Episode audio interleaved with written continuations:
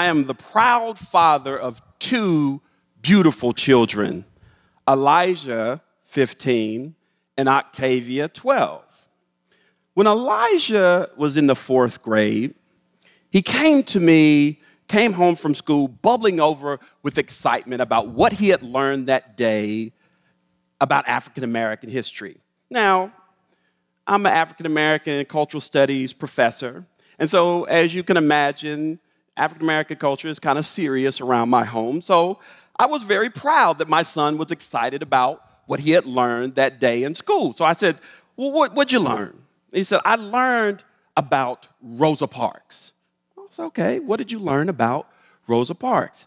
He said, I learned that Rosa Parks was this frail old black woman in the 1950s in Montgomery, Alabama, and she sat down on this bus and she had tired feet and when the bus driver told her to give up her seat to a white patron, she refused because she had tired feet and it had been a long day and she was tired of oppression.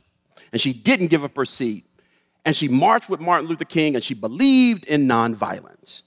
And I guess he must have looked at my face and saw that I was a little less than impressed by his um, history lesson. And, and so he stopped and he's like, Dad, what's wrong? What, what, what did I get wrong? I said, Son, you didn't get anything wrong, but I think your teacher got a whole lot of things wrong. He said, he said well, What do you mean? I said, Rosa Parks was not tired, uh, she was not old, um, and she certainly didn't have tired feet. He said, What? I said, Yes. Rosa Parks was only 42 years old. Yeah, you're shocked, right? Never heard that. Rosa Parks was only 42 years old. She had only worked six hours that day, and she was a seamstress, and her feet were just fine. The only thing that she was tired of was she was tired of inequality. She was tired of oppression. And my son said, Well, why would my teacher you know, tell me this thing. You know, this is this is confusing for me because he he he loved this teacher, and she was a she was a good teacher, a youngish, you know, twenty something white woman, really really smart, pushed him. So I liked her as well. But he was confused. Why would she tell me this? He said. He said, Dad, tell me more. Tell me more. Tell me more about Rosa Parks. And I said, Son, I'll do you. I'll do you one better. He was like, What? I said, I'm gonna buy her autobiography, and I'm gonna let you read it yourself. So, as you can imagine, Elijah wasn't too excited about this new lengthy homework assignment that his dad had just given him, but he, he took it in stride. And he came back after he had read it, and he was excited about what he had learned. He said, Dad, he said, not only was Rosa Parks not into initially into nonviolence, she said, but Rosa Parks' grandfather, who basically raised her and was light enough to pass as white, used to walk around town with his gun in his holster, and people knew that if you messed with Mr. Parks's children or grandchildren, he would put a cap in your proverbial bottom. right? He was not someone to mess with. And he said, I also learned that Rosa Parks married a man in Raymond who was a lot like her grandfather, right? He would organize, he, or, he, was, he was a civil rights activist, he would organize um, uh, events, and um, sometimes the events would be at Rosa Parks' home. And one time, Rosa Parks remarked that there were so many guns on the table because they were prepared for somebody to come busting into the door, that they were prepared for whatever was going to go down. The Rosa Parks said there were so many guns on the table that I forgot to even offer them coffee or food. Right? This is who Rosa Parks was. And in fact, Rosa Parks, when she was sitting um, on that bus that day, waiting for those police officers to arrive and not knowing what was going to happen to her, she was not thinking about Martin Luther King, who she barely knew. She was not thinking about nonviolence or Gandhi. She was thinking about her grandfather, her gun toting, take no mess gunfather, grandfather. That's who Rosa Parks was thinking about. And my son was mesmerized by Rosa Parks. and I was proud of him to see this excitement. But then I still had a problem because I still had to go to a school and address the issue with his teacher because I didn't want her to continue to teach the kids, obviously, false history. So I'm agonizing over this primarily because I understand as an African American man that whenever you talk to whites about racism or anything that's racially sensitive, there's usually going to be a challenge. This is what uh, sociologist, white sociologist Robin DiAngelo calls white fragility. She argues that, in fact, because whites have so little experience being challenged about their white privilege that whenever even the most minute challenge is brought before them, they usually cry, get angry, or run. and I have experienced them all.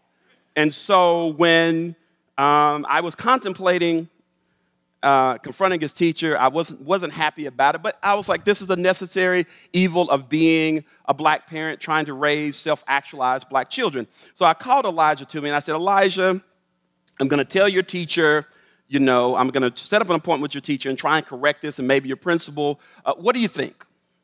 And Elijah said, Dad, I, I have a better idea. And I said, Really? What's your idea? He said, We have a public speaking assignment. And why don't I use that public speaking assignment to talk about debunking the myths of Rosa Parks? And I was like, well, well that is a good idea.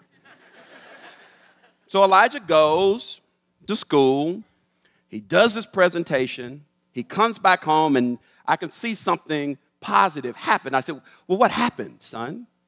He said, Well, later on in that day, the teacher pulled me aside and she apologized to me for giving that misinformation. And then something else miraculous happened the next day. She actually taught a new lesson on Rosa Parks, filling in the gaps that she had left and correcting the mistakes that she made. And I was so, so proud of my son. But then I thought about it and I got angry. And I got real angry. Why? Why would I get angry? Because my nine year old son had to educate his teacher about his history, had to educate his teacher about his own humanity. He's nine years old. He should be thinking about basketball or soccer or, right, the latest movie. He should not be thinking about having to take the responsibility of educating his teacher, his, his, his students, right, about himself, about his history. That was the burden that I carried. That was a burden that my parents carried and generations before them carried. And now I was seeing my son take on that burden too. You see, that's why Rosa Parks wrote her autobiography. Because during her lifetime, if you can imagine, you do this, you, you do this amazing thing. You're alive and you're talking about this, your, your civil rights activism, and a story emerges in which somebody is telling the world that you were old and you had tired feet and you just were an accidental activist. Not that you had been an activist by then for 20 years. Not that the boycott had been planned for months. Not that you were not even the first or the second or even the third woman to be arrested for doing that. Right? You become an accidental activist, even in her own lifetime. So she wrote that autobiography to correct the record because what she wanted to remind people of was that this is what it was like in the 1950s trying to be black in America and fight for your rights. During the year, a little over a year that the boycott lasted, there were over four church bombings. Martin Luther King's house was bombed twice. Other civil rights leaders' houses were bombed in Birmingham. Rosa Parks' husband slept at night with a shotgun because they would get constant death threats. In fact, Rosa Parks' mother lived with them, and sometimes she would stay on the phone for hours so that somebody, so that nobody would call in with death threats because it was constant and persistent. In fact, there was so much tension, there was so much pressure, there was so much terrorism that Rosa Parks and her husband, they lost their jobs and they became unemployable and eventually had to leave and move out of the South. This is a civil rights reality that Rosa Parks wanted to make sure that people understood. So you say, well, well, David, um, what does that have to do with me? I'm, I'm a well meaning person. I didn't own slaves. You know, I'm not trying to whitewash history. I'm a good guy. I'm a good person. Let me tell you what it has to do with you, and I'll tell it to you by telling you a story about a professor of mine, white professor, when I was in graduate school, who was brilliant, brilliant individual. We'll call him Fred. And Fred was writing this history of the civil rights movement, but he was writing specifically about a moment that happened to him in North Carolina when this white man shot this black man in cold blood in a wide open space and was never convicted.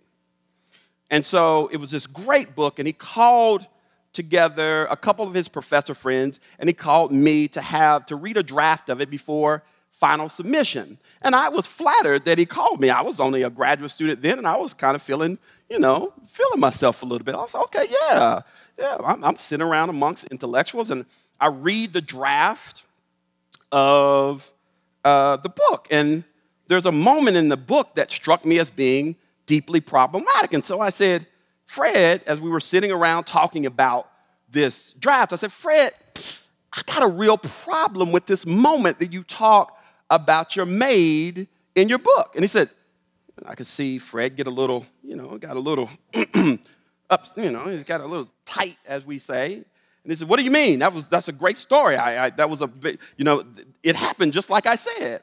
I said, mm, Can I give you another scenario? Now, what's the story? It was 1968. Martin Luther King had just been assassinated. His maid, domestic, we'll call her Maybelle, was in the kitchen. Little Fred is eight years old. Little Fred comes into the kitchen. And Maybelle, who he's, all, who he's only seen as smiling and helpful and happy, is bent over the sink and she's crying. And she's sobbing inconsolably. And little Fred comes over to her and says, Maybelle, what is wrong? And Maybelle turns and she says, They killed him. They killed our leader. They killed Martin Luther King. He's dead. They are monsters. And little Fred says, It'll be okay, Maybelle. It, will it, be okay. It'll, it'll be okay. And she looked at him. She says, No, it's not going to be okay. Did you, did you not hear what I just said? They killed Martin Luther King. And Fred, son of a preacher, he looks up at Maybelle and he says, But Maybelle, didn't Jesus die on the cross for our sins?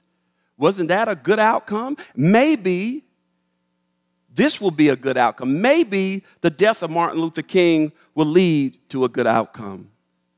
And as Fred tells the story, he says that Maybelle put her hand over her mouth.